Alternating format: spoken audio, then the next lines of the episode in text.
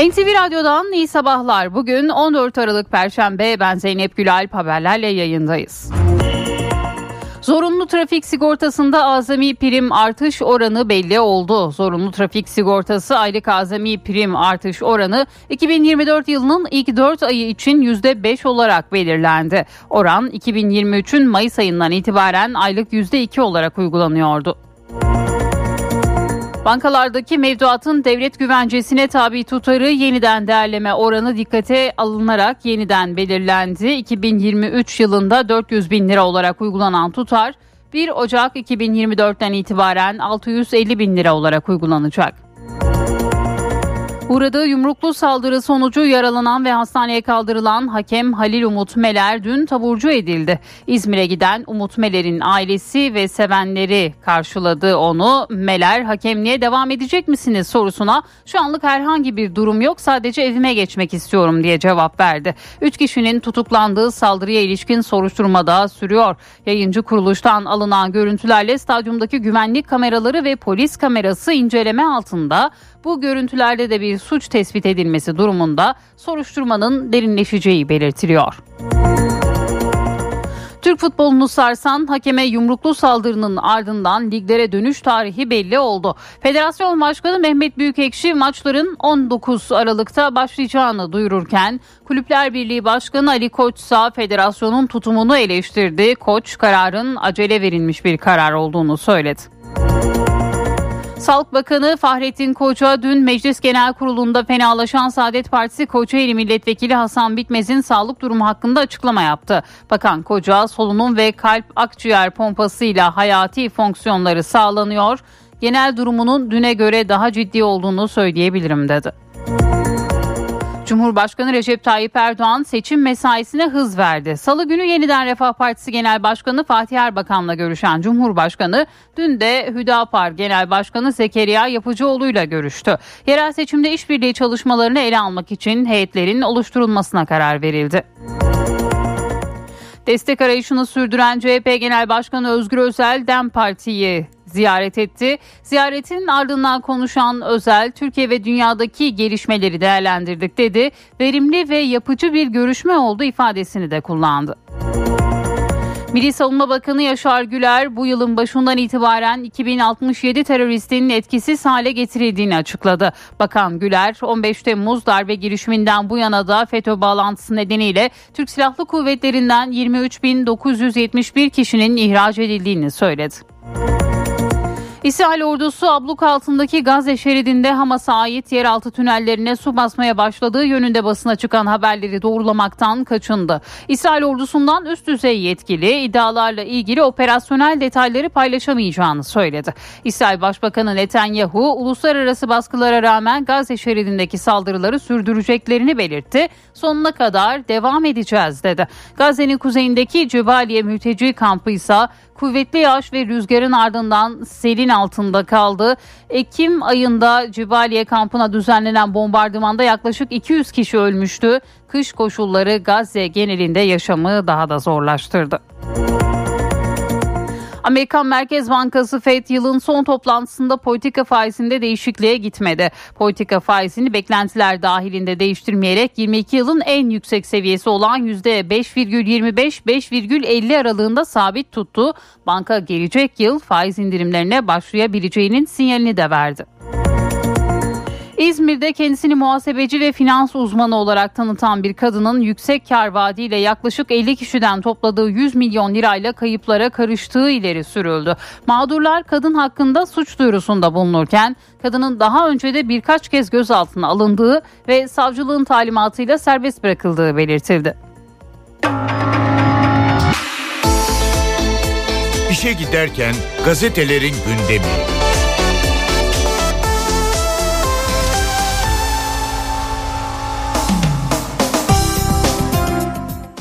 Sabahla başlıyoruz. Nazilerden fark yok manşetini atıyor Sabah gazetesi bugün. Soykırımcı İsrail'in katliamları Nazi toplama kamplarını hatırlatıyor.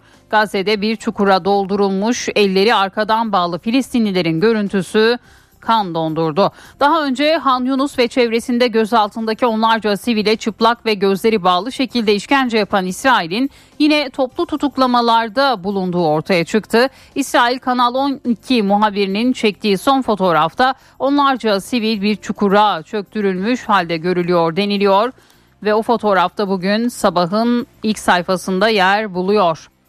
İzmir'de rekor oy alacağız. Bir diğer haber Cumhurbaşkanı Erdoğan İzmir İl Teşkilatı ile bir araya geldi. Seçimlerde İzmir'i kazanmalıyız. Çalınmadık kapı bırakmayın talimatını verdi.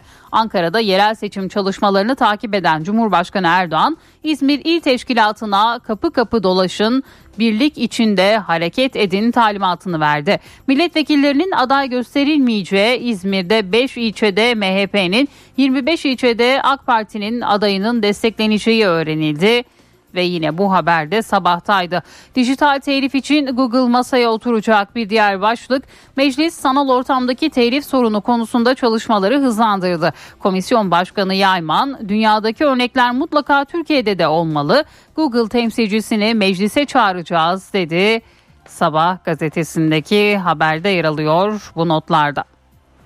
Hürriyetle devam ediyoruz. Kestirme yok, doğru yoldayız manşetini atıyor Hürriyet gazetesi. Hazine ve Maliye Bakanı Şimşek yeni ekonomik programın uygulanmasıyla birçok alanda olumlu sonuç aldıklarını söyledi. Zamana ihtiyaçları olduğunu belirtti. Şimşek kestirme bir çözüm yok ama doğru yoldayız diye konuştu.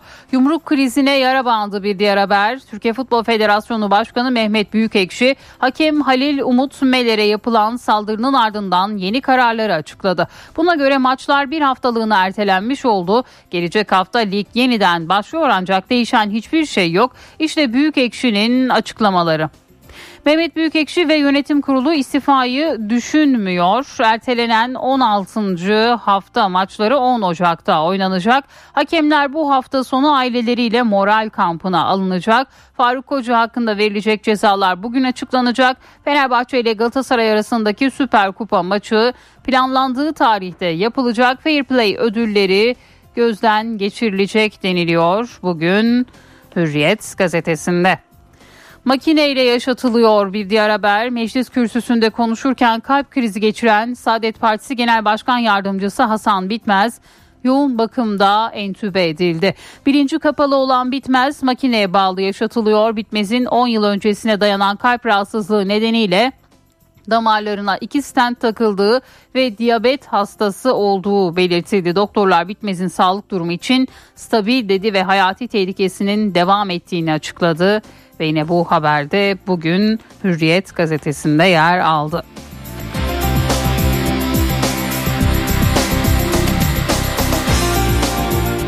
Milliyetin manşeti tuzlu suyla imha planı. Tünellere deniz suyu pompalayan İsrail'in bu eylemi Gazze'de su kaynaklarıyla tarımı bitirecek, bina temellerini çürütecek.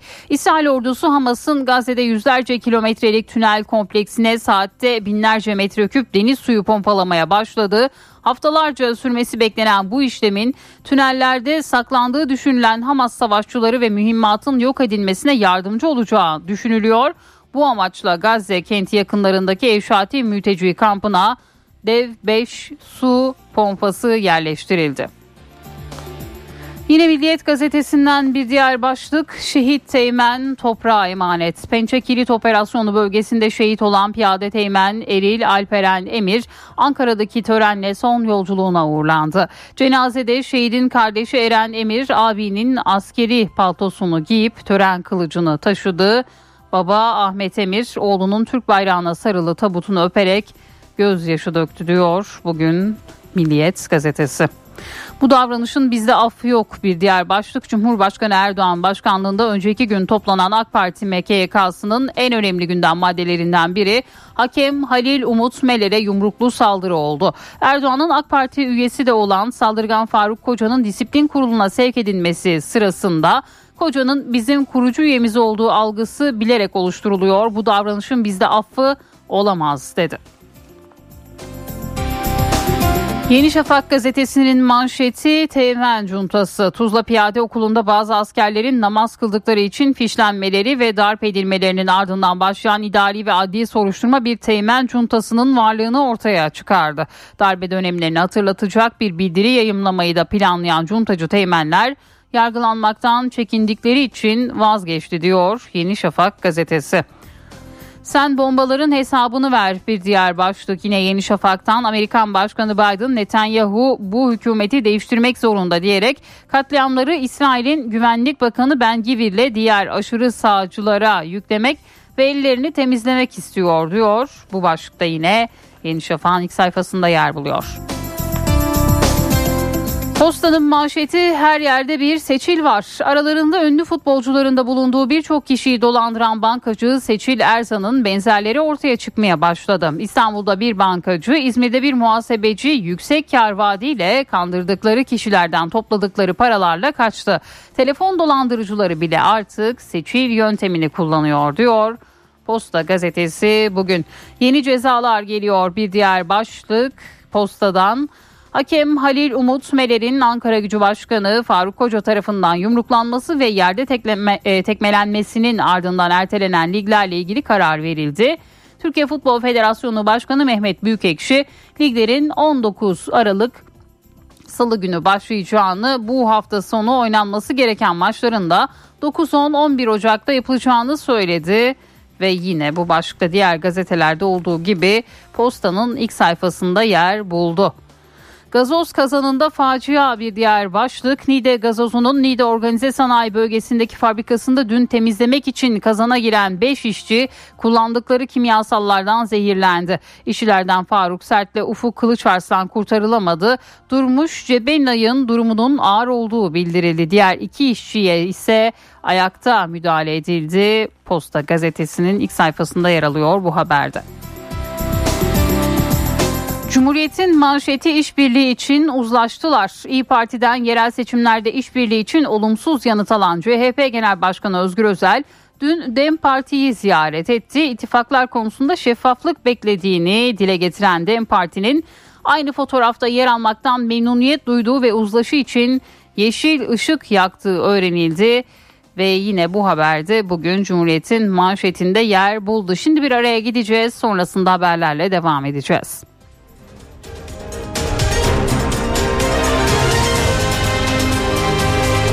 NTV Radyo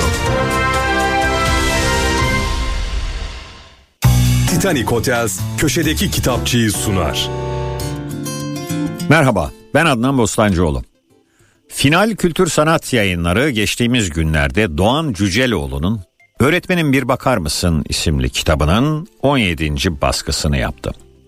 Psikolog Doğan Cüceloğlu'nu kitaplarından, katıldığı televizyon programlarından hatırlayacaksınız. Özellikle 1990'lardan itibaren Türk insanının duygu, düşünce ve davranışlarını bilimsel psikoloji kavramları ile inceleyen kitaplar yayınladı.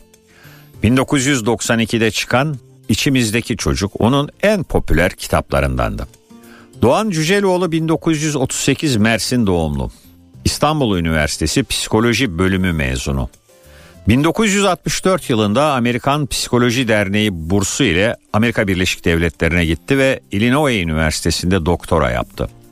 Cüceloğlu'nun akademik hayatı Amerika ve Türkiye arasında gidiş gelişlerle sürdü. Kaliforniya Eyalet Üniversitesi'nde, İstanbul Üniversitesi'nde, Hacettepe ve Boğaziçi Üniversitelerinde görev yaptı. 1996'dan sonraki yıllarda Türkiye'de çalıştığı dönemlerde üniversite öğrencilerine, öğretmenlere, Ana babalara ve iş adamlarına yönelik seminerler, konferanslar ve atölye çalışmaları düzenledi. 1991 tarihli İnsan İnsana ile başlayan yazarlık serüveni boyunca aralarında içimizdeki biz, iyi düşün doğru karar ver, başarıya götüren aile sınav döneminde ana babalık, bir kadın bir ses ve gerçek özgürlüğün de olduğu 17 kitap yayımladı. Cüceloğlu hayatını insanı ararken damdan düşen psikolog isimli kitabında anlattı. Cüceloğlu 16 Şubat 2021'de İstanbul'da hayatını kaybetti. Doğan Cüceloğlu bugün bahsini ettiğimiz Öğretmenim Bir Bakar Mısın isimli kitabını şöyle tanımlamış. Hangi eğitim sistemi içinde olursa olsun, teknoloji ne kadar gelişirse gelişsin, öğretmenin öğrenciyle göz göze geldiği bir an vardır. Bu kitap, öğretmenin öğrenciyle göz göze geldiği o anın gücünü anlatmaktadır, diyor Cüceloğlu.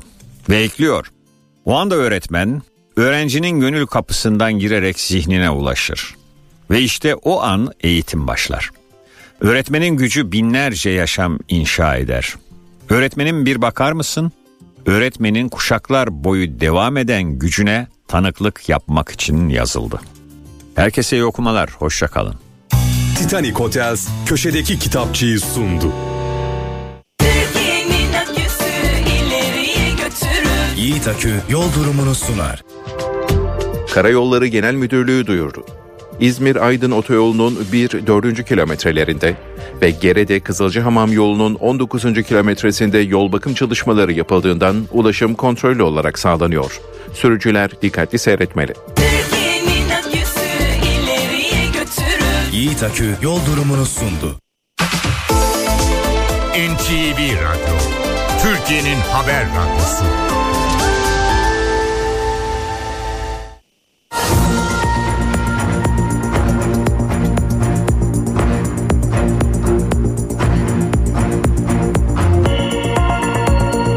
NTV Radyo'da haberleri aktarmayı sürdürüyoruz. Ankara'da dün şehit cenazesi vardı. Irak'ın kuzeyinde teröristlerin saldırısı sonucu şehit olan Teğmen Eril Alperen Emir son yolculuğuna uğurlandı. Arkadaşlar ben geliyorum. Olsun. Sıra bana gelirse söyleyin komutanı yolda.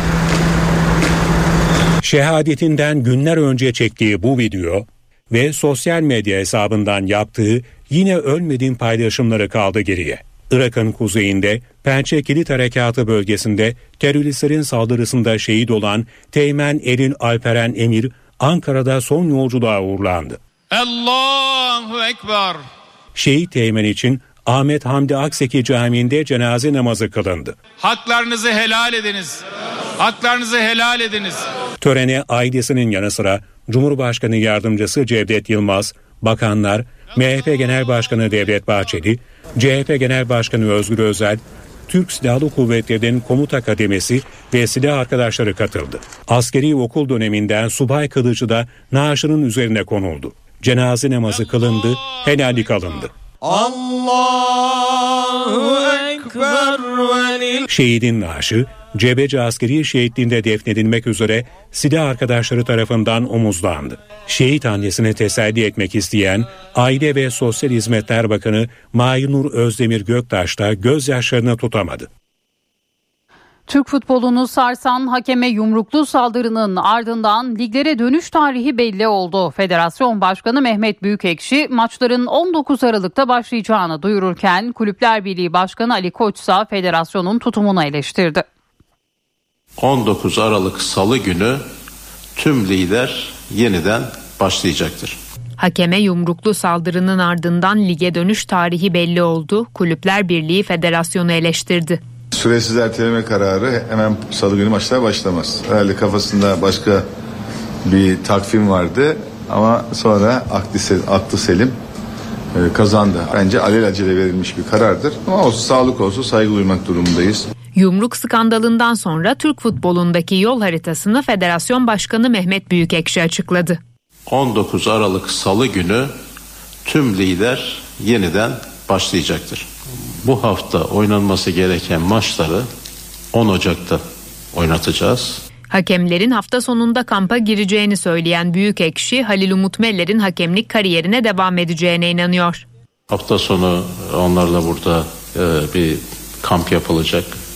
Psikolojileri inşallah tekrar eski haline gelmesi için büyük bir çaba ve gayret içerisinde olunacak. Halil Umut Meler e, hakemimiz de gerek UEFA tarafından gerek FIFA tarafından son derece saygıdeğer bir hakemimiz ve kendisinin 2024 yılında Almanya'da düzenlenecek olan Avrupa Futbol Şampiyonası'nda görev almasını bekliyoruz.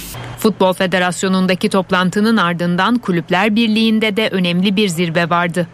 Gençlik ve Spor Bakanı Osman Aşkınbak'la görüşen kulüp başkanları Türk futbolundaki sorunların çözümü için federasyonun daha fazla sorumluluk alması gerektiğini söyledi. İşlerin ele alınış şekline baktığımız zaman ciddi bir acemilik, tecrübesi olduğu net bir şekilde görülüyor. Türk futbolu artık yarışma değil, çatışma ve hatta yıllardır da ifade ettiğimiz gibi ayrıştırma noktasına gelmiştir. Türk futbolunun kaderinin değişmesi için duyulan en büyük ihtiyaç ise federasyonumuzun bu ihtiyacı inanması, sorunlarla yüzleşmesi, çözüm için gereken iradeyi göstermesi ve bunu yapabilmek için de liyakatli bir kadro ile sorunları adreslemesidir. Halil Umut Meller'e saldıran Faruk Koca'ya verilecek sportif ceza Profesyonel Futbol Disiplin Kurulu'nun yapacağı değerlendirmenin ardından açıklanacak. Uğradığı yumruklu saldırı sonucu yaralanan ve hastaneye kaldırılan hakem Halil Umut Meler dün taburcu edildi. İzmir'e giden Umut Meler'i ailesi ve sevenleri karşıladı. Üç kişinin tutuklandığı saldırıya ilişkin soruşturmada sürüyor. MKE Ankara gücü Çaykur Rizespor maçında saldırıya uğrayan hakem Halil Umut Meler'in tedavisi tamamlandı, taburcu edildi.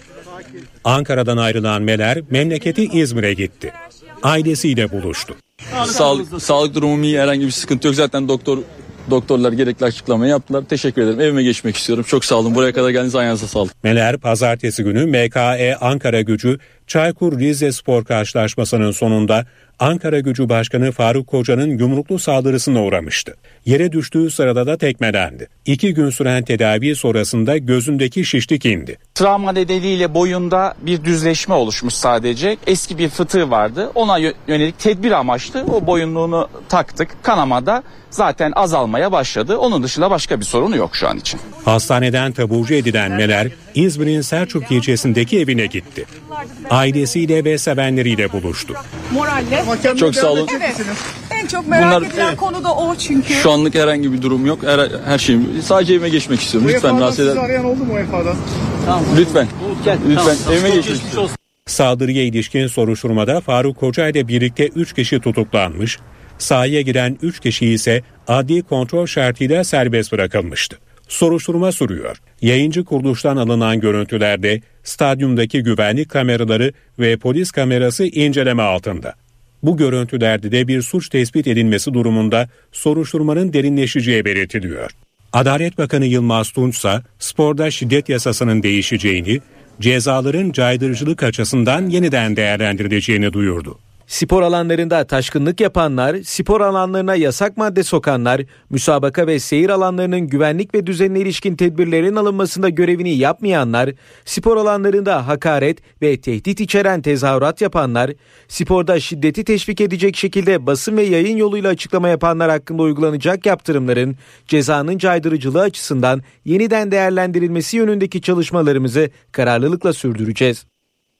Salı günü Meclis Genel Kurulu'nda fenalaşan Saadet Partisi Kocaeli Milletvekili Hasan Bitmez'in Ankara Bilkent Şehir Hastanesi'ndeki tedavisi sürüyor. Kalbi duran ve hastanede yoğun bakım alınan milletvekilinin durumu kritik.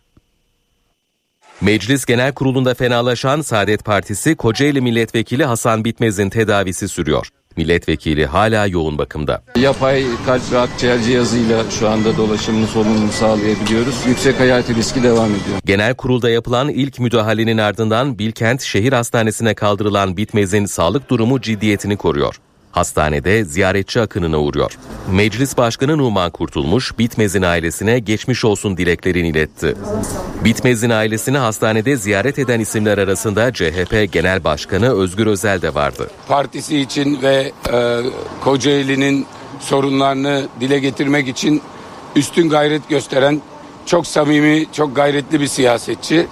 Dünden bugüne hep birlikte dua ediyoruz. Hastaneye gelen Sağlık Bakanı Fahrettin Koca da Bitmez'in sağlık durumunun ciddiyetini koruduğunu söyledi. solunum ve kalp akciğer pompası ile hayati fonksiyonları sağlanıyor. Genel durumu düne göre daha ciddi olduğunu söyleyebilirim. Ve arkadaşlarımız özellikle bütün branşlarla birlikte yakın takip ediyorlar. Cumhurbaşkanı Recep Tayyip Erdoğan Hanuka Bayramı vesilesiyle Musevi vatandaşlara yönelik kutlama mesajı yayımladı. Erdoğan mesajında Musevilik inancına mensup tüm vatandaşlarımızın Hanuka Bayramını tebrik ediyorum ifadesine yer verdi. Dil, inanç ve ırk temelinde her türlü ayrımcılığı reddeden hoşgörü anlayışı, köklü tarihimizin ve medeniyetimizin bizlere bıraktığı en değerli miraslardan biridir ifadelerini kullandı. Erdoğan mesajında dünyanın çeşitli bölgelerinde farklı inançlara ve kimliklere yönelik tahammülsüzlüğün arttığı günümüzde her türlü ayrımcılığın karşısında durarak bu değerlerimize sahip çıkmaya büyük önem veriyoruz ifadelerine de yer verdi. Cumhurbaşkanı Recep Tayyip Erdoğan seçim mesaisine de hız verdi. Salı günü yeniden Refah Partisi Genel Başkanı Fatih Erbakan'la görüşen Erdoğan, dün de Hüdapar Genel Başkanı Zekeriya Yapıcıoğlu'yla bir araya geldi. Yerel seçimde işbirliği çalışmalarını ele almak için heyetlerin oluşturulmasına karar verildi. 31 Mart 2024'te yapılacak yerel seçim için çalışmalarına hız veren AK Parti'de önemli bir görüşme vardı. Cumhurbaşkanı Erdoğan AK Parti Genel Merkezi'nde Hüdapar Genel Başkanı Zekeriya Yapıcıoğlu'nu kabul etti. Gündemde yerel seçim süreci vardı. İki parti oluşturulan heyetler aracılığıyla görüşmeleri sürdürecek. Yerel seçim gündemiyle bir araya geldik. Ee, prensip olarak e, Cumhur İttifakı'nın e, devam etmesi yönünde e, irade uyuşması olduğunu söyleyebilirim. E, arkadaşlarımız önümüzdeki günlerde detayları çalışacaklar. Erdoğan'ın salı akşamı yeniden Refah Partisi Genel Başkanı Fatih Erbakan'la yaptığı görüşmenin de ana gündem maddesi yerel seçimde işbirliğiydi. NTV'nin edindiği bilgilere göre Erdoğan, Fatih Erbakan'dan İstanbul ve Ankara için destek istedi. Fatih Erbakan talebe olumlu yaklaştı. Partisiyle görüşeceğini söyledi. NTV'nin edindiği bilgilere göre Fatih Erbakan, Cumhurbaşkanı Erdoğan'dan bir büyük şehir için belediye başkanlığı istedi. Erdoğan bu talebe şimdilik bir yanıt vermedi. İki ismin yeniden bir araya gelmesi bekleniyor. Cumhurbaşkanı Erdoğan aday belirleme sürecinde teşkilatının da nabzını tutuyor. Erdoğan daha önce Adana, Ankara ve İzmir'de olduğu gibi İstanbul'da da teşkilatıyla temayül yoklaması yapacak. AK Parti ve MHP arasındaki komisyon görüşmeleri de sürüyor. Heyetlerin bu hafta son kez bir araya gelmesi ve ittifak haritasının Cumhurbaşkanı Erdoğan ve MHP Genel Başkanı Devlet Bahçeli'ye sunulması bekleniyor. Edinilen bilgilere göre Adana'da AK Parti'nin aday çıkarması ve MHP'nin desteklemesi bekleniyor. Mersin ve Manisa'da ise MHP'nin adayına destek verilebilir. MHP'nin geri kalan büyük şehirlerde AK Parti adaylarına destek vereceği düşünülüyor. Destek arayışını sürdüren CHP Genel Başkanı Özgür Özel, DEM Parti'yi ziyaret etti. Ziyaretin ardından konuşan Özel, Türkiye ve dünyadaki gelişmeleri değerlendirdik dedi. Verimli ve yapıcı bir görüşme oldu ifadesini de kullandı. Siyasi partilerin arasındaki diyalog hem o ülkenin demokrasisi açısından hem o parlamentonun üretkenliği açısından hem de o ülkedeki toplumsal barış açısından en önemli temel taşlarından bir tanesidir ve olmazsa olmaz. Ankara'da dikkat çeken bir görüşme vardı. CHP Genel Başkanı Özgür Özel, DEM Parti'yi ziyaret etti.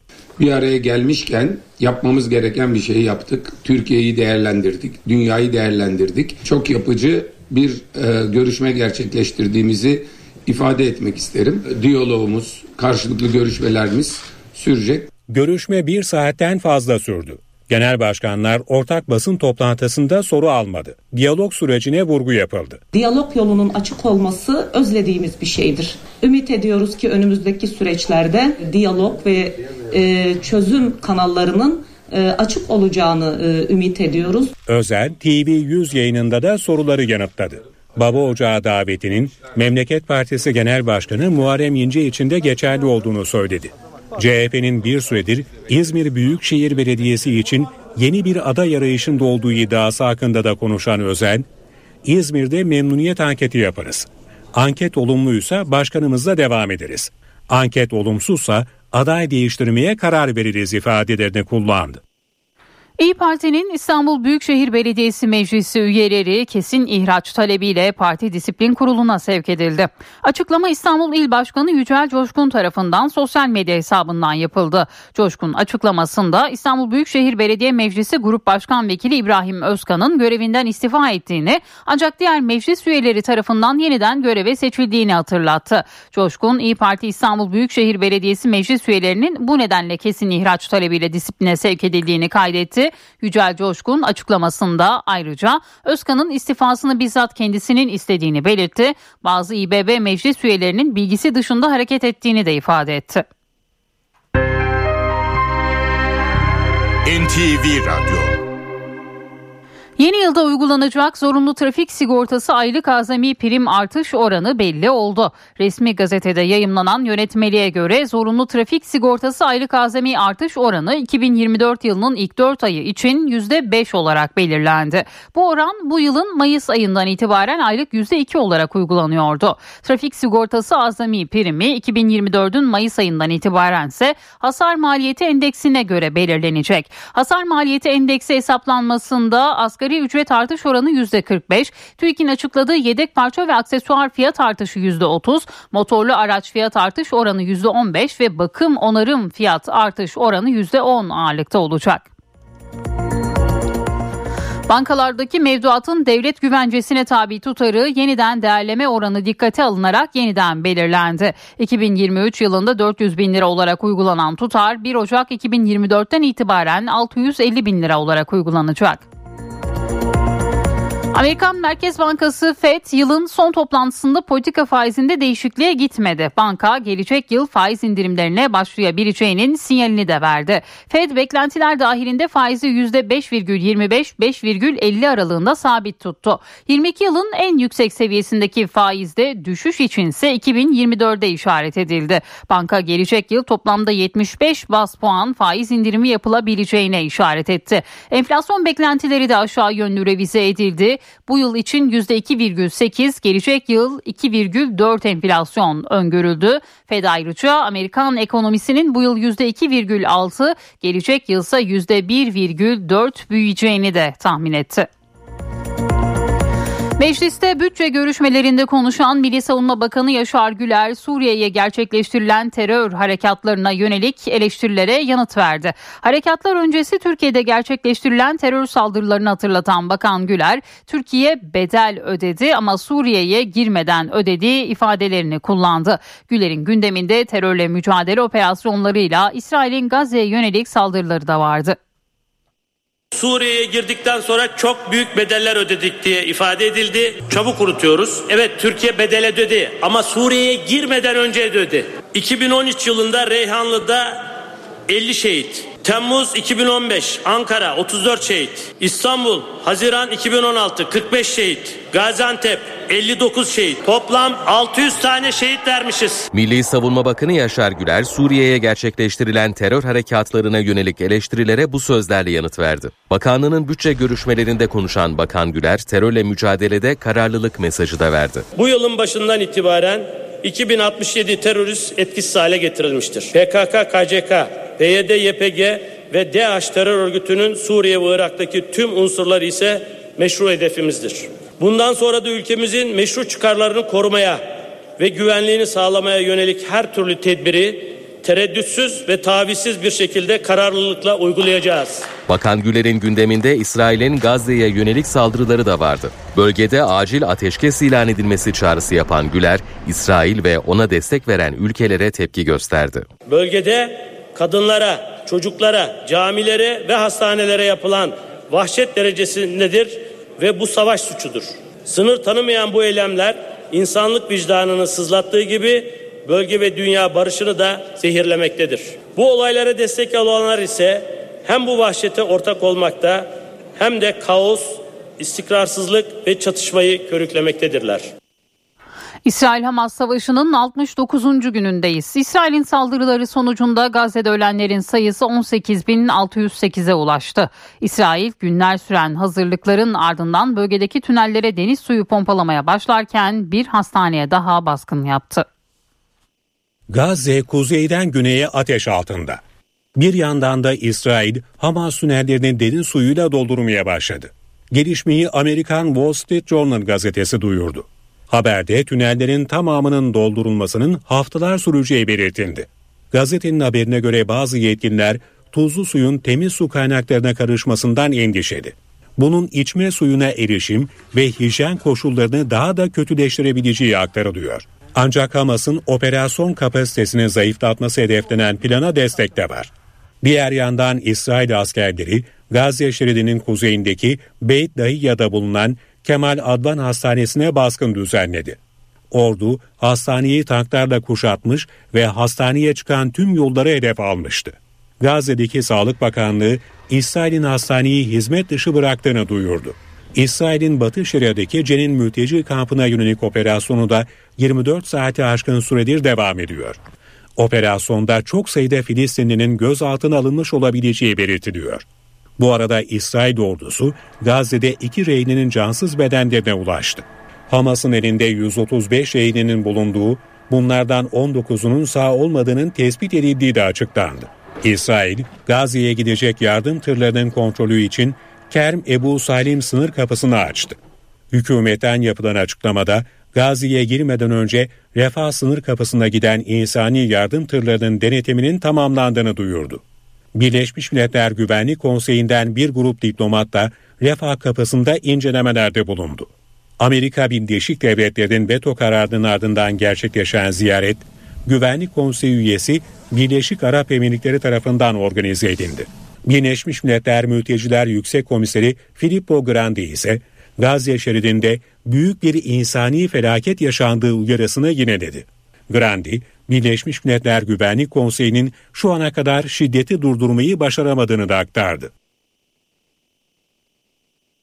Yeni yıla sayılı günler kala evini daha hesaplı fiyatlarla süslemek isteyenlerin alışveriş için tercihi İstanbul Eminönü oldu. Hareketlilik başladı. Müşteriler geçen seneye göre zamlanan etiketlerden şikayetçi. 2.10 aldığım için ağacı 3500 lira civarı bir süsleme tutar. Daha uygun fiyatlarıyla bilinen Eminönü'nde yeni yıl hareketliliği yaşanıyor. Süsler, hediyelik eşyalar, yılbaşı ağaçları. İstanbul Eminönü'nde yılbaşına sayılı günler kala alışveriş yoğunluğu başladı. Süsler ortalama 75 liradan başlıyor, 300 liraya kadar çıkıyor. Siz neler aldınız? Ben de ağacım için süsler alıyorum. Peki geçen yıla göre e, nasıl fiyatlar sizce? Geçen yıl da yüksekti, bu sene de yüksek. Dörtlü, beşli paketleri 200 liraya aldım. Yılbaşı ağaçları boyutlarına göre fiyatlandırılıyor. Geçen yıl 2 metresi 700 liradan satılan yılbaşı ağacı bu sene fiyatını katladı. Geçen yıla göre artış var tabii. Ortalama bir fiyat vereyim 1200 lira diyeyim yani. Yani daha da düşüğü var 800'e var 200 liradan başlıyor. Boy uzadıkça fiyat artıyor. 6000 liraya çıkan ağaçlar var. İthal mallar var onlar da 3000 3500 lira. Tanesi 75 liraymış ama herhalde bir şeyler olur kasada. Biraz fiyatlar yüksek. Geçen yıl e, nasıldı sizce? E, Daha iyiydi. Biliyorum çünkü her sene aldığım için bu sene biraz indirgedik. Ağacınız var mı evde? Kızım da var. Bu sene oradayız. Daha hesaplı alışveriş adresi olarak görülen Eminönü'nde esnaf yılbaşı yaklaştıkça yoğunluğun artmasını bekliyor. NTV Radyo, Türkiye'nin haber radyosu. HDI Sigorta İstanbul'un yol durumunu sunar. İstanbul'da şu dakika itibariyle trafikte yoğunluk haritası %51'i gösteriyor. Anadolu'dan Avrupa'ya geçişte 15 Temmuz Şehitler Köprüsü'ne giderken Çamlıca Beylerbeyi arasında yoğunluk var. Fatih Sultan Mehmet Köprüsü'ne giderken de İkbal Caddesi Kavacık arası yoğun. Her iki köprüde de bu yoğunluğun etkileri hissediliyor. Avrasya Tüneli çift taraflı açık. Avrupa yakasına gelindiğinde E5'te Saadetlere Florya arasında Tem'de ise Bahçeşehir Halkalı arasında sabah trafiği var. İyi yolculuklar. HDI Sigorta İstanbul'un yol durumunu sundu. Üstün Alman teknolojisiyle üretilen Düfa Boya spor haberlerini sunar.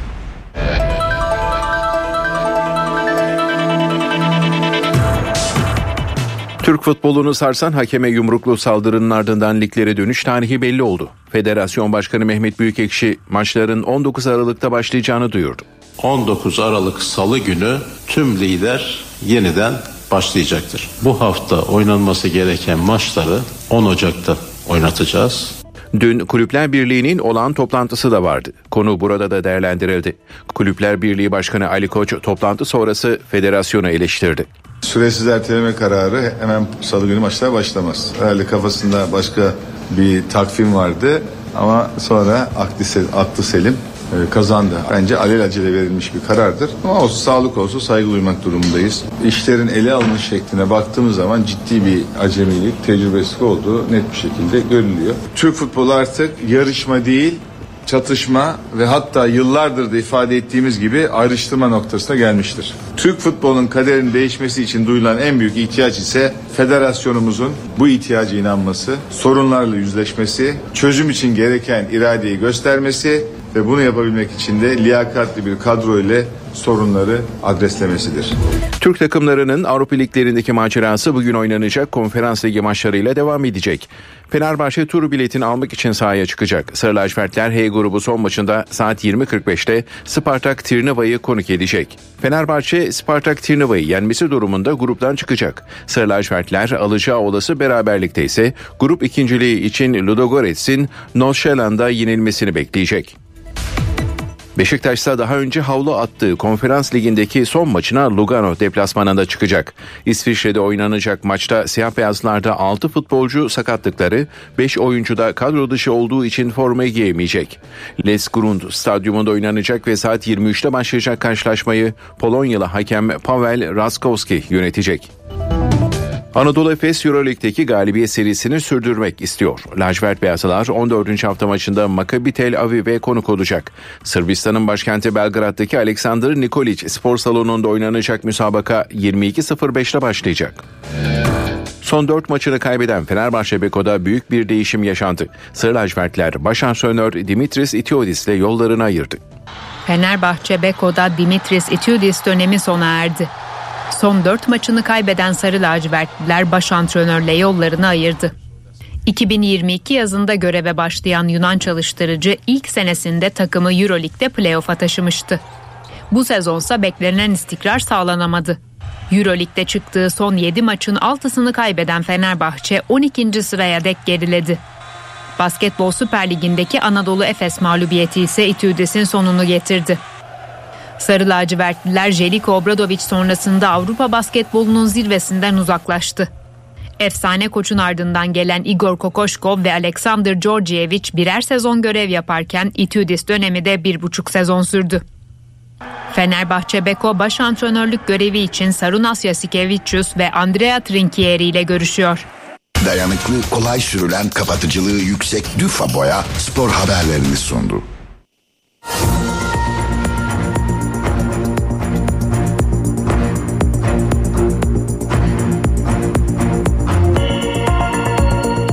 Saat 8 Türkiye ve Dünya gündeminde bu saate kadar neler olduğuna bir haber turuyla bakacağız. Türk futbolunu sarsan hakeme yumruklu saldırının ardından liglere dönüş tarihi belli oldu. Federasyon Başkanı Mehmet Büyükekşi maçların 19 Aralık'ta başlayacağını duyururken Kulüpler Birliği Başkanı Ali Koç ise federasyonun tutumunu eleştirdi. Koç kararın acele verilmiş bir karar olduğunu söyledi. Uğradığı yumruklu saldırı sonucu yaralanan ve hastaneye kaldırılan hakem Halil Umut Meler dün taburcu edildi. İzmir'e giden Umut Meler'i ailesi ve sevenleri karşıladı. Meler hakemliğe devam edecek misiniz sorusuna şu anlık herhangi bir durum yok sadece evime geçmek istiyorum diye cevap verdi. Üç kişinin tutuklandığı saldırıya ilişkin soruşturma da sürüyor. Yayıncı kuruluştan alınan görüntülerle stadyumdaki güvenlik kameraları ve polis kamerası inceleme altında. Bu görüntülerde de bir suç tespit edilmesi durumunda soruşturmanın derinleşeceği belirtiliyor. Sağlık Bakanı Fahrettin Koca dün Meclis Genel Kurulu'nda fenalaşan Saadet Partisi Kocaeli Milletvekili Hasan Bitmez'in sağlık durumu hakkında açıklama yaptı. Bakan Koca solunum ve kalp e, akciğer pompasıyla hayati fonksiyonları sağlanıyor. Genel durumunun daha önceye göre daha ciddi olduğunu söyleyebilirim dedi. Cumhurbaşkanı Recep Tayyip Erdoğan seçim mesaisine hız verdi. Salı günü yeniden Refah Partisi Genel Başkanı Fatih Erbakan'la görüşen Erdoğan dün de Hüdapar Genel Başkanı Zekeriya Yapıcıoğlu'yla bir araya geldi. Yerel seçimde işbirliği çalışmalarını ele almak için heyetlerin oluşturulmasına karar verildi. Destek arayışını sürdüren CHP Genel Başkanı Özgür Özel DEM Parti'yi ziyaret etti. Ziyaretin ardından konuşan Özel, Türkiye ve dünyadaki gelişmeleri değerlendirdik dedi. Verimli ve yapıcı bir görüşme olduğu ifadesini kullandı. Milli Savunma Bakanı Yaşar Güler bu yılın başından itibaren 2067 teröristinin etkisiz hale getirildiğini açıkladı. Bakan Güler 15 Temmuz darbe girişiminden bu yana FETÖ bağlantısı nedeniyle Türk Silahlı Kuvvetleri'nden 23.971 kişinin ihraç edildiğini söyledi.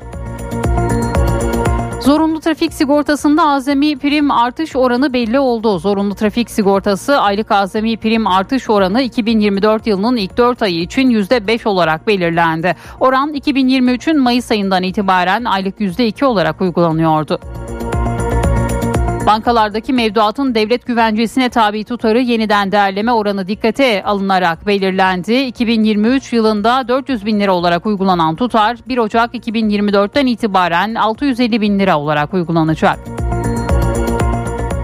İsrail ordusu abluk altındaki Gazze şeridinde Hamas'a ait yeraltı tünellerine su basmaya başladığı yönünde basında çıkan haberleri doğrulamaktan kaçındı. İsrail ordusundan üst düzey yetkili iddialarla ilgili operasyonel detayları paylaşamayacağını söyledi. İsrail Başbakanı Netanyahu ise uluslararası baskılara rağmen Gazze şeridindeki saldırıları sürdüreceklerini belirtti. Sonuna kadar devam edeceğiz dedi. Gazze'nin kuzeyindeki Cebaliye mülteci kampı ise kuvvetli yağış ve rüzgarın ardından sel sularının altında kaldı. Ekim ayında Cebaliye kampına düzenlenen bombardımanda yaklaşık 200 kişi ölmüştü. Kış koşulları Gazze genelinde yaşamı daha da zorlaştırdı.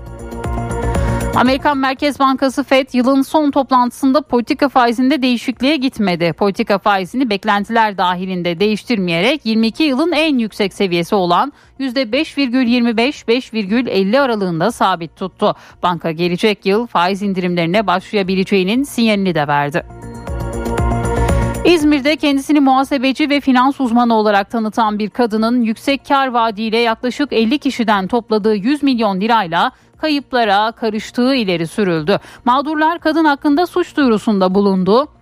Kadının daha önce de birkaç kez gözaltına alındığı ve savcılığın talimatıyla serbest bırakıldığı belirtildi.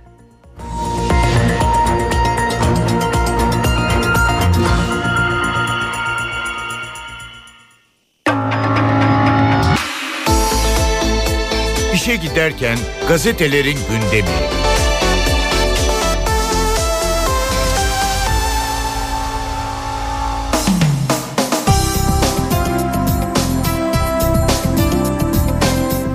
Sabahla başlıyoruz. Nazilerden farkı yok manşetini atıyor bugün Sabah gazetesi. Soykırımcı İsrail'in katliamları Nazi toplama kamplarını hatırlatıyor. Gazze'de bir çukura doldurulmuş elleri arkadan bağlı Filistinlilerin görüntüsü kan dondurdu. Daha önce Han Yunus ve çevresinde gözaltındaki onlarca sivile çıplak ve gözleri bağlı şekilde işkence yapan İsrail'in yine toplu tutuklamalarda bulunduğu ortaya çıktı. İsrail Kanal 12 muhabirinin çektiği son fotoğrafta onlarca sivil bir çukurda çöktürülmüş halde görülüyor deniliyor ve o fotoğraf bugün sabah gazetesinin manşetinde yer buluyor. Kulüplere sağduyu çağrısı bir diğer haber. Hakem Halil Umut Meler'e yapılan saldırı sonrasında Kulüpler Birliği dün olağanüstü toplandı. Zirveye katılan Spor Bakanı Osman Aşkınbak başkanlara hakemlere karşı sağduyulu davranalım dedi. İzmir'de rekor oy alacağız. Bir diğer başlık Cumhurbaşkanı Erdoğan İzmir İl Teşkilatı'yla bir araya geldi. Seçimlerde İzmir'i kazanmalıyız. Çalınmadık kapı bırakmayın talimatını verdi. Ankara'da yerel seçim çalışmalarını takip eden Cumhurbaşkanı Erdoğan İzmir İl Teşkilatı'na kapı kapı dolaşın, birlik içinde hareket edin talimatını verdi. Milletvekillerinin aday gösterilmeyeceği İzmir'de 5 ilçede MHP'nin 25 ilçede ise AK Parti'nin adaylarının destekleneceği öğrenildi. Bu haber de yine sabah gazetesindeydi. Dijital telif için Google masaya oturacak bir diğer başlık meclis sanal ortamdaki telif sorunu konusunda çalışmaları hızlandırdı. Komisyon Başkanı Yayman dünyadaki örnekler mutlaka Türkiye'de de olmalı Google temsilcisini meclise çağıracağız dedi. Hürriyet'in manşeti kestirme yok doğru yoldayız. Hazine ve Maliye Bakanı Mehmet Şimşek yeni ekonomik programının uygulanmasıyla birçok alanda olumlu sonuç aldıklarını söyledi. Zamana ihtiyaçları olduğunu belirten Mehmet Şimşek kestirme bir çözüm yok ama doğru yoldayız dedi. Orta vadeli programın uygulanması sonuç vermeye başladı. Sabır ve kararlılıkla programı uygulayacağız. Zamana ihtiyaç var. Kestirme kolaycı bir çözüm yok ama son birkaç aydaki gelişmelere baktığımızda doğru yolda olduğumuzu göreceksiniz. Risk primimiz düştü. Uluslararası sermaye girişleri ivme kazandı. Döviz kurunun oynaklığı azaldı. Ekonominin not görünümü iyileşti dedi. Bakan Şimşek'in açıklamaları bugün Hürriyet gazetesinin manşetinde yer aldı. Yumruk krizine yara bandı bir diğer başlık. Türkiye Futbol Federasyonu Başkanı Mehmet Büyükekşi, hakem Halil Umut Meler'e yapılan saldırının ardından yeni kararları açıkladı. Buna göre maçlar bir haftalığına ertelenmiş oldu. Gelecek hafta lig yeniden başlıyor ancak değişen hiçbir şey yok. Büyükekşi Ankara gücünün dün istifa eden başkanı Faruk Koca ile ilgili de değerlendirmelerde bulundu. Biz yıllardan beri Faruk başkanımızı tanıyoruz. Böyle biri değil iyidir. Bir sağlık durumu mu oldu ne oldu bilmiyoruz. Konu adalete gitmiştir dedi. Peki e, ne kararlar alındı? Mehmet Büyükekşi ve yönetim kurulu istifayı düşünmüyor. Ertelenen 16. hafta maçları 10 Ocak'ta oynanacak. Hakemler bu hafta sonu aileleriyle moral kampına alınacak. Faruk Hoca hakkında verilecek cezalar bugün açıklanacak. Fenerbahçe ile Galatasaray arasındaki Süper Kupa maçı planlandığı tarihte yapılacak. Fair Play ödülleri de gözden geçirilecek deniliyor. Bugün Hürriyet gazetesinde makine ile yaşatılıyor bir diğer başlık. Meclis kürsüsünde konuşurken kalp krizi geçiren Saadet Partisi Genel Başkan Yardımcısı Hasan Bitmez yoğun bakımda entübe edildi. Bilinci kapalı olan Bitmez makineye bağlı yaşatılıyor. Bitmez'in 10 yıl öncesine dayanan kalp rahatsızlığı nedeniyle damarlarına iki stent takıldığı ve diyabet hastası olduğu belirtildi. Doktorlar Bitmez'in sağlık durumu için stabil dedi ve hayati tehlikesinin devam ettiğini açıkladı. Dem'le görüşmeye devam kararı bir diğer başlık. CHP Genel Başkanı Özgür Özel, Dem Parti eş genel başkanları Tülay Hatimoğulları ve Tuncer Bakırhan'ı partinin genel merkezinde ziyaret etti. Kulislere göre Özel, muhalefetin seçimlerde yapacağı işbirliğinin önemini anlattı. Özel ziyaretten sonra karşılıklı görüşmelerimiz sürecek dedi. CHP kaynakları iki parti arasındaki görüşme trafiğinin önümüzdeki süreçte yoğunlaşabileceğine dikkati çekti. Dem Parti tarafı da daha önce kapılarının bütün partilere açık olduğunun mesajını vermişti ve yine bu haberde bugün Hürriyet gazetesinin ilk sayfasında yer buldu. Milliyet tuzlu suyla imha planı manşetini atıyor bugün. Tünellere deniz suyu pompalayan İsrail'in bu eylemi Gazze'de su kaynaklarıyla tarımı bitirecek, bina temellerini çürütecek. İsrail ordusu Hamas'ın Gazze'de yüzlerce kilometrelik tünel kompleksine saatte binlerce metreküp deniz suyu pompalamaya başladı. Haftalarca sürmesi beklenen bu işlemin tünellerde saklandığı düşünülen Hamas savaşçıları ve mühimmatın yok edilmesine yardımcı olacağı düşünülüyor. Bu amaçla Gazze kenti yakınlarındaki El Shati mülteci kampına 5 dev su pompası yerleştirildi. Times of Israel'in haberine göre bu işlem uzun vadede Gazze'de içme suyu kaynaklarını bitirecek. Gazze'deki tek temiz su kaynağı Akdeniz'e paralel ilerleyen dar bir yeraltı su kanalı. Tünellere tuzlu su basılmasıyla hem bu kaynağın işlevsiz kalacağı hem de bölgede tarımın biteceği hesaplanıyor. Tuzlu suyun sağlam kalan binanın temellerine zarar vermesi de kaçınılmaz deniliyor. Milliyet'in manşetinde yer verdiği haberinde.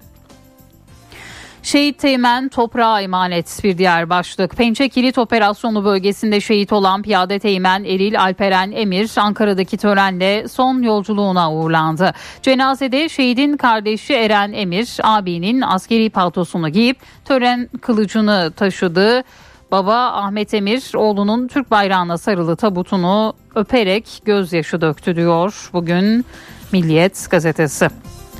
Bu davranışın bizde affı yok bir diğer başlık. Cumhurbaşkanı Erdoğan başkanlığında önceki gün toplanan AK Parti MKK'sının en önemli gündem maddelerinden biri hakem Halil Umut Meler'e yumruklu saldırı oldu. Erdoğan'ın AK Parti üyesi de olan saldırgan Faruk Koca'nın disiplin kuruluna sevk edilmesi sırasında Koca'nın bizim kurucu üyemiz olduğu algısı bilerek oluşturuluyor. Bu davranışın bizde affı olamaz dedi.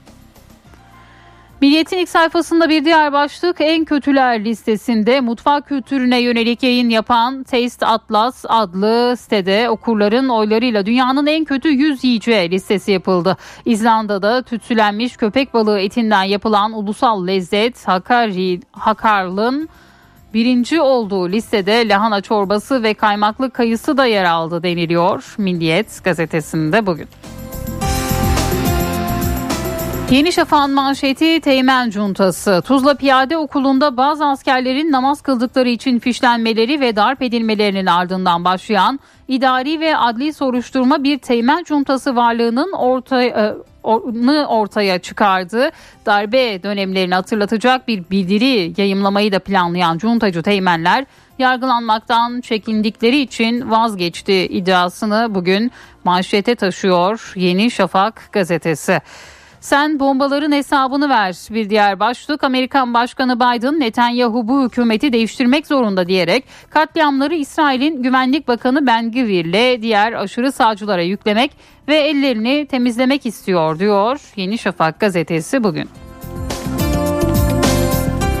Postanın manşetinde her yerde bir seçil var başlığını görüyoruz. Aralarında ünlü futbolcuların da bulunduğu birçok kişiyi dolandıran bankacı Seçil Erzan'ın benzerleri ortaya çıkmaya başladı. İstanbul'da bir bankacı, İzmir'de bir muhasebeci yüksek kar vaadiyle kandırdıkları kişilerden topladıkları paralarla kaçtı. Telefon dolandırıcıları bile artık seçil yöntemini kullanıyor diyor. Posta gazetesi. Yeni cezalar geliyor. Yine Posta gazetesi dünkü toplantıların sonucunu bu başlıkla duyuruyor. Bir diğer haberse gazoz kazanında facia başlığıyla. Niğde gazozunun Niğde Organize Sanayi Bölgesi'ndeki fabrikasında dün temizlemek için kazana giren 5 işçi kullandıkları kimyasallardan zehirlendi. İşçilerden Faruk Sert'le Ufuk Kılıçarslan kurtarılamadı. Durmuş Cebenay'ın durumunun ağır olduğu bildirildi. Diğer iki işçiye ise ayakta müdahale edildi deniliyor bugün postada. Cumhuriyet gazetesinin manşeti işbirliği için uzlaştılar. İyi Parti'den yerel seçimlerde işbirliği için olumsuz yanıt alan CHP Genel Başkanı Özgür Özel dün DEM Parti'yi ziyaret etti. İttifaklar konusunda şeffaflık beklediğini dile getiren DEM Parti'nin aynı fotoğrafta yer almaktan memnuniyet duyduğu ve uzlaşı için yeşil ışık yaktığı öğrenildi. İki parti kurulları başta İstanbul ve Ankara gibi metropolleri kent kent masaya yatıracak. CHP'nin İyi Parti'den beklentisi de sürüyor. Genel Başkan Özel İyi Parti'nin kararına saygı duyduğunu ve linç edilmemesi gerektiğini belirterek halen umudumu kaybetmiş değilim dedi. Cinayetin peşini bırakmayız bir diğer başlık Somali liderinin oğlunun otomobiliyle çarparak öldürdüğü kurye Yunus Emre Göçer'in ailesi adalet arıyor. Öznur Göçer hatalı tutanak tutan polis ve şüpheliyi serbest bırakan savcıdan şikayetçi oldu. Emekçiler ise Somali'nin İstanbul Fahri Konsolosluğu önünde eylem yaparak bu trafik cinayetinin bu katliamın peşini asla bırakmayacağız dedi. Yine Cumhuriyet Gazetesi saldırı çabuk unutuldu başlıklı haberi de ilk sayfasına taşıyor. Ankara gücü Çaykur Rizespor maçı sonrası hakem Halil Umut Meler'e saldırının yankısı kısa sürdü. Futbol Federasyonu maçların 19 Aralık'ta yeniden başlayacağını açıkladı. Bakan Bakın olduğu toplantıda bazı kulüpler Türkiye Futbol Federasyonu Başkanı'nın istifasını istedi diyor. Cumhuriyet gazetesi bugün bu habere de ilk sayfasından yer veriyor. NTV Radyo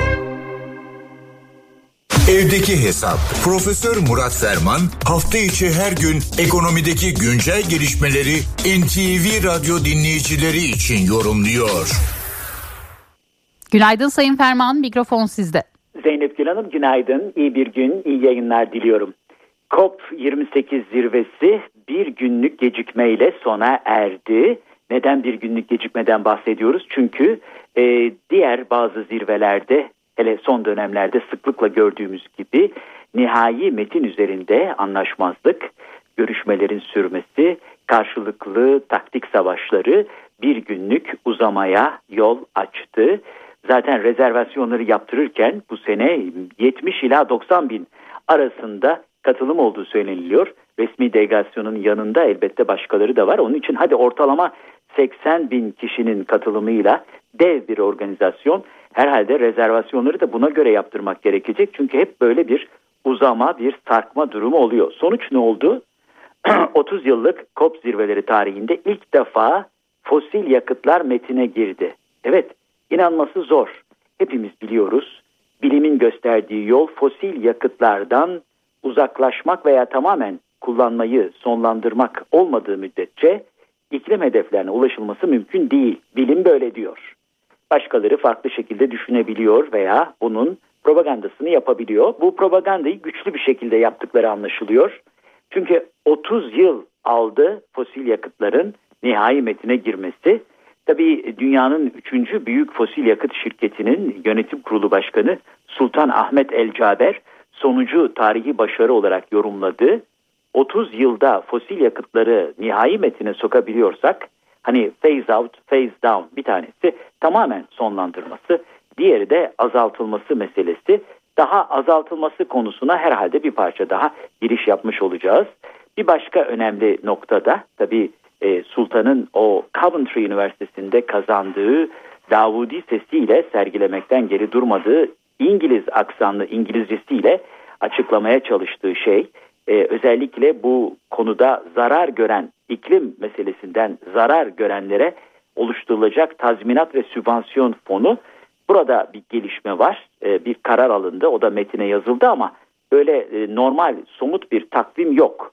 Yani bir takım taahhütler var, bir takım rakamlar var ama somut bir gelecek yok. Yani gelecek bir gün gelecek ama herhalde biraz böyle öteleyerek şimdiki durumu kurtararak fosil yakıtların kullanımını henüz e, gündemde tutarak yola devam eden böyle hafif mayhoş buruk bir tat bırakan ağızlarda bir başka COP zirvesini tamamlamış olduk. Tabii günün en önemli haberlerinden bir tanesi de 2023 yılının son FED toplantısı beklentiler paralelinde faizde bir artış olmadı. 5.25-5.50 gösterge faiz aralığında seneyi tamamladı. Fed ve Amerikan doları. Amerikan doları rezerv para olduğu için önemli.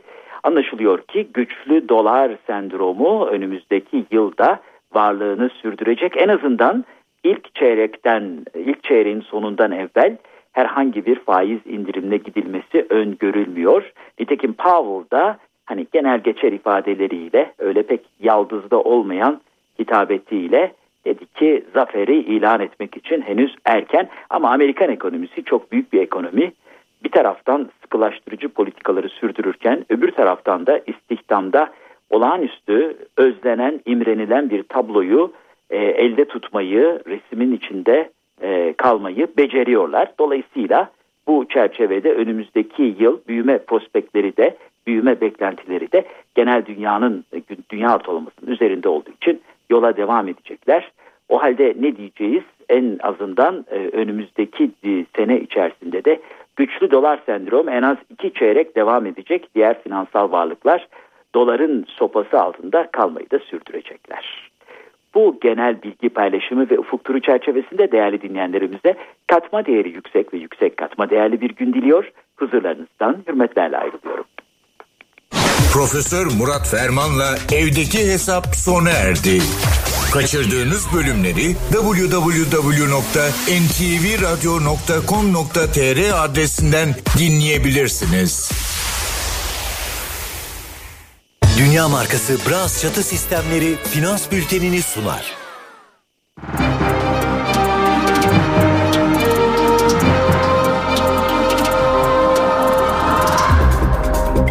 Borsa İstanbul Yüz Endeksi 7529 seviyelerinde. Dolar 29.01, Euro 31.64'ten işlem görüyor. Euro dolar paritesi 1.08. Altının onzu 2031 dolar. Kapalı çarşıda gram altın 1894, çeyrek altın 3212 liradan satılıyor. Brent petrolün varil fiyatı ise 74 dolar. Dünya markası Bras çatı sistemleri finans bültenini sundu. Benzersiz duvarlar artık hayal değil. Sandeko Boya hava durumunu sunar. Batıda sıcaklıklar hızla yükselirken Marmara ve Ege'ye gelecek çöl tozları puslu bir görüntüye neden olabilir. Hafta sonu soğuk ve yağışlı hava etkili olacak. İstanbul bugün ılık, lodos kuvvetli, sıcaklık 18-20 dereceyi bulacak. Yarın öğleden sonra yağmur var. Cumartesi hava çok soğuk ve şiddetli yağışlı olacak. Ankara güneşli öğle 12 gece eksi 1 derece. İzmir'de lodos çok şiddetli, puslu bir görüntü olacak. Bursa'da lodos kuvvetli yine. İzmir 21, Bursa 22 derece, Antalya ise açık 22 derece. Eşsiz boya, eşsiz mekanlar. Sandeko boya hava durumunu sundu.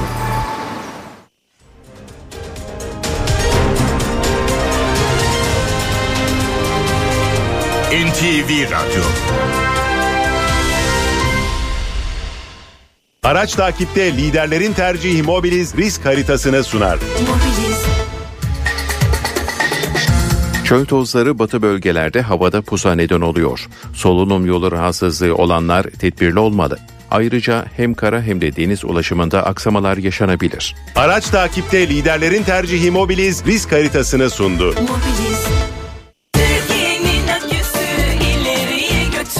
Yiğit Akü yol durumunu sunar. Karayolları Genel Müdürlüğü duyurdu. Çanakkale Çan yolunun 11-17. kilometrelerinde ve Kandıra Kocaeli yolunun 42-47. kilometrelerinde yol bakım çalışmaları yapıldığından ulaşım kontrollü olarak sağlanıyor. Sürücüler dikkatli seyretmeli. Yiğit Akü yol durumunu sundu. Doğa takvimi. Bugün 14 Aralık 2023 Perşembe. NTV Radyo iyi günler diler. Temizlikçi lapina balığını biliyor musunuz? Problem çözme konusunda en zeki hayvanlardan bile daha zeki olduğunu kanıtlayan bir balık. Deneyi Balıkların Bildikleri adlı kitaptan aktaralım. Diyelim açsınız. Size birbirinin aynısı iki dilim pizza verildi. Soldaki dilimin iki dakika içinde kaldırılacağı, diğerinin ise kalacağı söylendi. Önce hangi dilimi yersiniz? Her ikisini de yiyecek kadar açsanız soldaki parçayla başlarsınız. Ama balıksanız, mesela temizlikçi lapinaysanız ne yapacaksınız? İçinde aynı yiyeceklerin olduğu mavi ve kırmızı tabak hazırlandı. Temizlikçi lapina mavi tabaktan yemeye başlarsa kırmızı tabak kaldırıldı. Ama kırmızı tabaktan başlarsa iki tabaktaki yiyeceği de yedi. Bu deneyin benzeri başka yerlerde akıllı primatların 3 türüyle de yapıldı. 8 kapuçin maymunu, 4 orangutan ve 4 şempanze. Sonuç ne oldu dersiniz? Balıklar 45 deneme sonunda problemi çözüp yemeğe kırmızı tabaktan başlamayı öğrendiler. Primatlardaysa durum kötü. 4 şempanzeden ikisi 60 ve 70 denemede durumu anlayabildi. Diğer iki şempanze ile orangutan ve maymunlarsa başarısız oldular.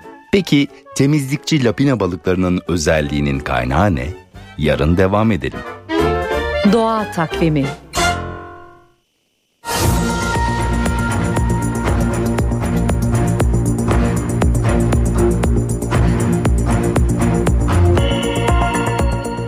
NTV Radyo'da haberleri aktarmayı sürdürüyoruz. Türk futbolunu sarsan hakeme yumruklu saldırının ardından liglere dönüş tarihi belli oldu. Federasyon Başkanı Mehmet Büyükekşi maçların 19 Aralık'ta başlayacağını duyurdu. Kulüpler Birliği Başkanı Ali Koç ise federasyonun tutumunu eleştirdi. 19 Aralık Salı günü tüm lider yeniden başlayacaktır. Hakeme yumruklu saldırının ardından lige dönüş tarihi belli oldu. Kulüpler Birliği federasyonu eleştirdi. Süresiz erteleme kararı hemen salı günü maçlar başlamaz. Herhalde kafasında başka bir takvim vardı ama sonra aklı, selim e, kazandı. Bence alelacele verilmiş bir karardır ama olsun sağlık olsun saygı duymak durumundayız. Yumruk skandalından sonra Türk futbolundaki yol haritasını Federasyon Başkanı Mehmet Büyükekşi açıkladı. 19 Aralık Salı günü tüm lider yeniden başlayacaktır. Bu hafta oynanması gereken maçları 10 Ocak'ta oynatacağız. Hakemlerin hafta sonunda kampa gireceğini söyleyen Büyükekşi, Halil Umut Meller'in hakemlik kariyerine devam edeceğine inanıyor. Hafta sonu onlarla burada e, bir kamp yapılacak. Psikolojileri inşallah tekrar eski haline gelmesi için büyük bir çaba ve gayret içerisinde olunacak. Halil Umut Meder e, hakemimiz de gerek UEFA tarafından gerek FIFA tarafından son derece saygıdeğer bir hakemimiz ve kendisinin 2024 yılında Almanya'da düzenlenecek olan Avrupa Futbol Şampiyonası'nda görev almasını bekliyoruz. Futbol Federasyonu'ndaki toplantının ardından Kulüpler Birliği'nde de önemli bir zirve vardı. Gençlik ve Spor Bakanı Osman Aşkınbak'la görüşen kulüp başkanları Türk futbolundaki sorunların çözümü için federasyonun daha fazla sorumluluk alması gerektiğini söyledi. İşlerin ele alınış şekline baktığımız zaman ciddi bir acemilik, tecrübesizlik olduğu net bir şekilde görülüyor. Türk futbolu artık yarışma değil, çatışma ve hatta yıllardır da ifade ettiğimiz gibi ayrıştırma noktasına gelmiştir. Türk futbolunun kaderinin değişmesi için duyulan en büyük ihtiyaç ise federasyonumuzun bu ihtiyacı inanması, sorunlarla yüzleşmesi, çözüm için gereken iradeyi göstermesi ve bunu yapabilmek için de liyakatli bir kadro ile sorunları adreslemesidir. Halil Umut Meller'e saldıran Faruk Koca'ya verilecek sportif ceza Profesyonel Futbol Disiplin Kurulu'nun yapacağı değerlendirmenin ardından açıklanacak. Hakem Halil Umut Meler dün taburcu edildi bu arada İzmir'e gitti. Umut Meler'in ailesi ve sevenleri karşıladı. Meler hakemliğe devam edecek misiniz sorusuna şu anlık herhangi bir durum yok sadece evime geçmek istiyorum diye cevap verdi. Üç kişinin tutuklandığı saldırıya ilişkin soruşturma da sürüyor. Yayıncı kuruluştan alınan görüntülerle stadyumdaki güvenlik kameraları ve polis kamerası inceleme altında. Eğer bu görüntülerde de bir suç tespit edilirse soruşturmanın derinleşeceği belirtiliyor. Yeni yılda uygulanacak zorunlu trafik sigortası aylık azami prim artış oranı belli oldu. Resmi gazetede yayımlanan yönetmeliğe göre zorunlu trafik sigortası aylık azami artış oranı 2024 yılının ilk 4 ayı için %5 olarak belirlendi. Bu oran bu yılın Mayıs ayından itibaren aylık %2 olarak uygulanıyordu. Trafik sigortası azami primi 2024'ün Mayıs ayından itibaren ise hasar maliyeti endeksine göre belirlenecek. Hasar maliyeti endeksi hesaplamasında Asgari ücret artış oranı %45, TÜİK açık, e, TÜİK'in açıkladığı yedek parça ve aksesuar fiyat artışı %30, motorlu araç fiyat artış oranı %15 ve bakım onarım fiyat artış oranı da %10 ağırlıkta olacak. Bankalardaki mevduatın devlet güvencesine tabi tutarı yeniden değerleme oranı dikkate alınarak yeniden belirlendi. 2023 yılında 400 bin lira olarak uygulanan tutar 1 Ocak 2024'ten itibaren 650 bin lira olarak uygulanacak. Amerikan Merkez Bankası Fed yılın son toplantısında politika faizinde değişikliğe gitmedi. Banka gelecek yıl faiz indirimine başlayabileceğinin de sinyalini verdi. Fed beklentiler dahilinde faizi %5,25-5,50 aralığında sabit tuttu. 22 yılın en yüksek seviyesindeki faizde düşüş içinse 2024 işaret edildi. Banka gelecek yıl toplamda 75 bas puan faiz indirimi yapılabileceğine işaret etti. Enflasyon beklentileri de aşağı yönlü revize edildi. Bu yıl için %2,8, gelecek yıl için 2,4 enflasyon öngörülüyor. Fed ayrıca Amerikan ekonomisinin bu yıl %2,6, gelecek yıl ise %1,4 büyüyeceğini de tahmin etti. Enerji ve Tabi Kaynaklar Bakanı Alparslan Bayraktar yaz saati uygulamasına yönelik eleştirilere yanıt verdi. Uygulamanın akademik çalışmalara dayandığını vurgulayan Bayraktar, yaz saati uygulamasının yıl boyunca uygulanması daha doğru olacaktır dedi. Mecliste bakanlığının bütçe görüşmelerinde konuşan Bayraktar, nükleer enerji santrali yatırımlarına yönelik eleştirilere de yanıt verdi. Türkiye'de İstanbul'da güneş saat 8.20'de ağrıyor. Paris'te saat 8.34'te, Berlin'de Yine 8.30'da güneş ağrıyor. Oralarda hiçbir problem olmuyor. Bizde neden problem oluyor anlamakta güçlük çekiyorum. Enerji ve Tabi Kaynaklar Bakanı Alparslan Bayraktar yaz saati uygulamasına yönelik eleştirilere yanıt verdi. Yaz saati uygulamasının devam etmesi gerektiğini belirten Bakan Bayraktar bu konuda yapılmış akademik çalışmalara dikkat çekti. 20 Kasım 2015 yılında İstanbul Teknik Üniversitesi ile bir protokol kapsamında yaz saati uygulamasının enerji verimliliğine etkisini araştırmışız. Bu raporda çok çarpıcı bir ifade var. Yaz saati uygulamasının yıl boyunca uygulanması, enerji planlaması iktisadi kazanç sosyolojik ve psikolojik anlamda daha doğru olacaktır. Bakanlığının bütçe görüşmelerinde milletvekillerinin sorularını yanıtlayan Bayraktar, nükleer güç santrali kurulumuna yönelik eleştirilere de yanıt verdi. Dünya nükleerden vazgeçerken biz nükleer yapıyoruz dendi. Bu kesinlikle doğru değil arkadaşlar. Birçok gelişmiş ülkenin elektrik ihtiyacının büyük kısmı nükleer enerjiden kaynak ka- karşılanıyor. Şu anda 17 ülkede 58 tane yeni reaktörün inşası devam ediyor. Genel kurulda sunum da yapan Bakan Bayraktar, Gabar'daki petrol üretimine değindi. Şu an itibariyle günlük yaklaşık 30 bin varil petrol üretim seviyesine ulaştı. İnşallah üretimi 2024 yılı sonunda 100 bin varile çıkarmak üzere çalışmalarımıza yoğun şekilde devam ediyoruz. NTV Radyo Amerikan Dışişleri Bakanlığı İsrail'in gözaltı e, yöntemlerini eleştirdi. İsrail'in Filistinli erkekleri toplu halde yarı çıplak şekilde gözaltına alması büyük tepki çekmişti. Beyaz Saray ise Netanyahu hükümetinin Gazze'li sivilleri korumak için elinden geleni yaptığını söyledi. Bu çıkış Biden'ın Netanyahu'ya yönelik önceki günkü uyarısını yumuşatma hamlesi olarak görüldü. Beyaz Saray Ulusal Güvenlik Konseyi sözcüsü John Kirby, İsrail'in sivilleri korumak için elinden geleni yaptığını söyledi. Kirby'nin bu açıklaması Amerikan Başkanı Joe Biden'ın İsrail'e yönelik sözlerini yumuşatma çabası olarak algılandı. Biden, İsrail'in hedef gözetmeksizin Gazze'yi bombaladığını söylemiş, uluslararası desteğin azaldığı uyarısında bulunmuştu. Beyaz Saray'daki basın toplantısında gazeteciler Kirby'ye ısrarla Biden'ın bu açıklamasını sordu. Kirby, İsrail'in elinden gelenin en iyisini yaptığını ancak bazen en hassas planlamanın bile istenmeyen sonuçları olabileceğini söyledi. Kirby, Gazze'ye hava bombardımanının azaldığını, bunun sivilleri korumak için yapıldığını da iddia etti. Biden'ın uluslararası toplumun desteğini kaybediyorsunuz uyarısına İsrail'den yanıt geldi. İsrail Başbakanı Benjamin Netanyahu, Hamas'ı yok edene kadar durmayacağız. Kimse bize engel olamaz dedi.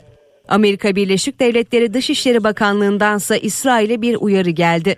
İsrail'in Gazze'de yüzlerce kişiyi yarı çıplak halde gözaltına almasını eleştiren Dışişleri Bakanlığı Sözcüsü Matt Miller, gözaltı uygulamasının bu şekilde yapılmaması gerektiğini söyledi. Sözcü, üst taraması yapılmak istenebilir ancak kıyafetler derhal iade edilmeli dedi. Bu arada Axios haber sitesi Biden yönetiminin İsrail'e M16 tüfeklerinin satışını ertelediğini iddia etti. İddiaya göre Batı Şeria'daki yerleşimci şiddetinden endişe eden Biden yönetimi İsrail'in önlem almadığını düşünüyor. Amerika daha önce Batı Şeria'da şiddete karışan İsraillilere vize yasağı getireceğini açıklamıştı. Gazze'den İsrail'e roket atışları ise sürdü. İsrail ordusu Gazze içinden 116 roket atıldığını söyledi. Gazze'nin kuzeyindeki Cübaliye mülteci kampı kuvvetli yağış ve rüzgarın ardından sel suları altında kaldı. Ekim ayında Cübaliye kampına düzenlenen bombardımanda yaklaşık 200 kişi ölmüştü. Kış koşulları Gazze genelinde yaşamı daha da zorlaştırdı. İsrail savaş uçaklarının defalarca bombaladığı kamp şimdi de sular altında. Binlerce kişinin yaşadığı kamp Ekim ayının son günü bombalanmış, saldırıda en az 195 Filistinli yaşamını yitirmişti. Çocuk yaştaki bir Filistinlinin kucağında kefene sarılı cansız bir bedenle sel suyu içinde yürüdüğü anlar zorlu koşulları bir kez daha gözler önüne serdi. Kuvvetli yağış ve rüzgar Gazze'nin genelinde etkili oluyor. Yardım gönüllüleri kış şartlarının Gazze'de yaşamı daha da zorlaştırdığını söyledi. Gazze nüfusunun %85'i İsrail saldırıları nedeniyle evsiz kaldı. Birçoğu derme çatma çadırlarda barınmaya çalışıyor. Çadırların kış şartlarına uygun olmadığı belirtilirken Birleşmiş Milletler Halk Sağlığı Felaketi uyarısında bulundu. Salgın hastalıkların arttığı kaydedildi. Birleşmiş Milletler açıklamasında Gazze şeridindeki 36 hastaneden sadece 11'inin hizmet verebilir durumda olduğu da hatırlatıldı. İstanbul Fatih'te Somali Cumhurbaşkanı'nın oğlunun konsolosluk aracıyla çarptığı ve ölümüne neden olduğu motokurye Yunus Emre Göçer'in eşi Öznur Göçer şikayetçi sıfatıyla ifade verdi. Göçer eşini kaza tutanağında kusurlu gösteren polislerden ve nöbetçi savcıdan şikayetçi oldu. Eşinin tedavisinde de ihmal olduğunu iddia etti. Bize ilk şey söylediler. Kaldırıma çarptı bu adam. Oradan da bilinçli olarak konsolosluk aracının altına atladı. Eşinin öldüğü kazayla ilgili kendisine yanlış bilgi veren ve kaza tutanağında eşini kusurlu gösteren polislerden de polislere talimat veren savcıdan da şikayetçi oldu. Ne diyorsun sen ya?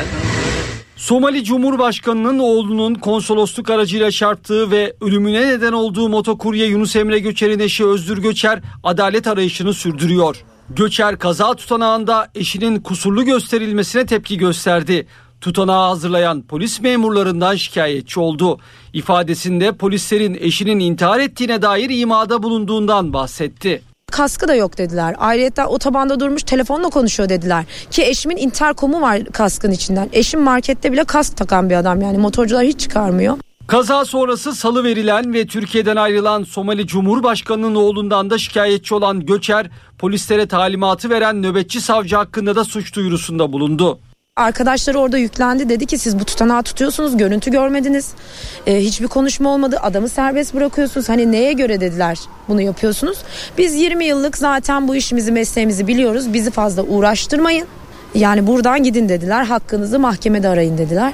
Göçer eşinin tedavisinde de ihmal olduğunu iddia etti. İzmir'in Tire ilçesinde yüksek kar vaadiyle vatandaşların parasını alan bir muhasebecinin yaklaşık 100 milyon liralık vurgun yapıp kayıplara karıştığı öne sürüldü. Mağdur olduğunu iddia eden vatandaşların şikayeti üzerine muhasebeci hakkında soruşturma başlatıldı. Tire'de yaşayan Betül G iddialara göre yüksek kar vaadiyle birçok vatandaştan farklı miktarlarda para topladı. Bu paraları borsada işleterek kazanç sağlamaya başlayınca ilk aşamada vatandaşlara azar azar kar payı dağıttı. Ancak bir süre sonra sonra ödemeler durdu. Paralarının peşine düşen yatırımcılar Betül sosyal medya hesaplarını kapattığını fark etti. İlçeyi terk ettiği öne sürülen kadın hakkında suç duyurusunda bulundular. Yaklaşık 100 milyon lira dolandırdığı ileri sürülen Betül daha önce de birkaç kez polis tarafından gözaltına alındığı ancak savcılık talimatıyla serbest bırakıldığı belirtildi. Akdeniz diyeti en sağlıklı beslenme yöntemlerinden biri. Bu diyetin doğduğu yerse İtalya'nın güneyindeki kampanya bölgesindeki Cilento. NTV muhabiri Şeyda Kanepa Akdeniz diyetinin sırlarını Cilento'da araştırdı. İtalya'dan dünyaya yayılan Akdeniz diyeti uzun ve sağlıklı bir ömrün olmazsa olmazı olarak nitelendiriliyor. Birçok hastalık çeşidinin de tedavi sürecinde destek amaçlı önerilen bu diyetin doğduğu yer ise ülkenin güneyindeki Kampanya bölgesindeki Cilento. 1952 yılında Çilento'ya gelen Amerikalı bilim adamı fizyolog Angel Case tarafından dünyaya duyurulan Akdeniz diyeti balık, deniz ürünleri, mevsim sebze ve meyveleri ve zeytinyağı başta olmak üzere kalp ve damar sağlığına, depresyon ve strese iyi gelen, bağışıklık sistemini güçlendiren ve kansere karşı önleyici olan bir dizi besini içeriyor. Akdeniz diyetinin sırrı sadece yenilen yiyeceklerde değil aslında huzurlu, rahat ve dingin bir hayat tarzı aramaktan geçiyor. Çilento'da beslenmenin uzun yaşam üzerindeki etkilerini sadece araştırma yapmakla kalmayıp eşiyle birlikte yöredeki bir köye yerleşen Angel Case'in Akdeniz diyetinin temelinde maneviyat, aidiyet duygusu, aile ve dostlarla sürdürülen ritüeller ve dinlenmeye vakit ayırmakta var. Bu bölgede ortalama yaşam süresi kadınlarda 92, erkeklerde ise 85 olarak belirlendi. Hatta yöredeki Acciaroli köyünde her 10 kişiden birinin 100 yaşında olduğu ortaya çıktı. Burada yaşayanlar günlük hayatlarında her gün bol bol yürüyor, yüzüyor ve dik yamaçlara tırmanıyorlar. Alzheimer, bunama, kalp damar hastalıklarının uğramadığı bu yörede yeni jenerasyonlar tıpkı nine ve dedeleri gibi yaşamaya devam ediyor. Çalışma şartlarının stresiyle yaşayan ve Çilento'daki yaşam tarzından uzak bir standart süren çoğunlukta her geçen gün beslenme konusuna daha çok ilgi duyuyor. Konu hakkında medyada hep daha fazla haber çıkarken kamuoyunu bilinçlendirmek amacıyla düzenlenen ve uzmanları konuk eden çok sayıda etkinlik yapılıyor. Diyet eski Yunanların dediği gibi vücudumuzun ilacı. Akdeniz diyetinde olduğu gibi çok miktarda taze sebze ve meyve, tahıl ürünleri ama az hayvansal protein tüketenlerde gelişen bağırsak mikrobiyotikası türü yani bağırsakta oluşan bakteriler ve parazitler uzun ve sağlıklı bir yaşam yolunu kolaylaştırmayı sağlıyor. Akdeniz diyeti ismini İtalya'dan alsa da dört bir yanı denizlerle çevrili Türkiye, dünyanın en verimli tarım topraklarına ev sahipliği yapan Anadolu, sağlıklı beslenme çeşitliliği potansiyeli açısından dünyanın belki de en şanslı ülkesi durumunda.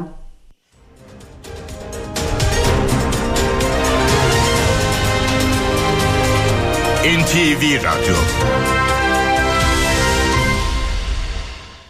HDI Sigorta İstanbul'un yol durumunu sunar. HDI Sigorta İstanbul'da şu dakika itibariyle trafikte yoğunluk haritası %58'i gösteriyor. Anadolu'dan Avrupa'ya geçişte 15 Temmuz Şehitler Köprüsü'ne giderken Çamlıca Beylerbeyi arasında yoğunluk var. Fatih Sultan Mehmet Köprüsü'ne giderken de İkbal Caddesi Kavacık arası yoğun. Her iki köprüde de yoğunluk var. Avrasya Tüneli çift taraflı açık. Avrupa yakasına gelindiğinde E5'te Saadetdere'den Tem'de ise Esenyurt'tan şehre doğru ağır bir şekilde ilerliyor. Trafik iyi yolculuklar.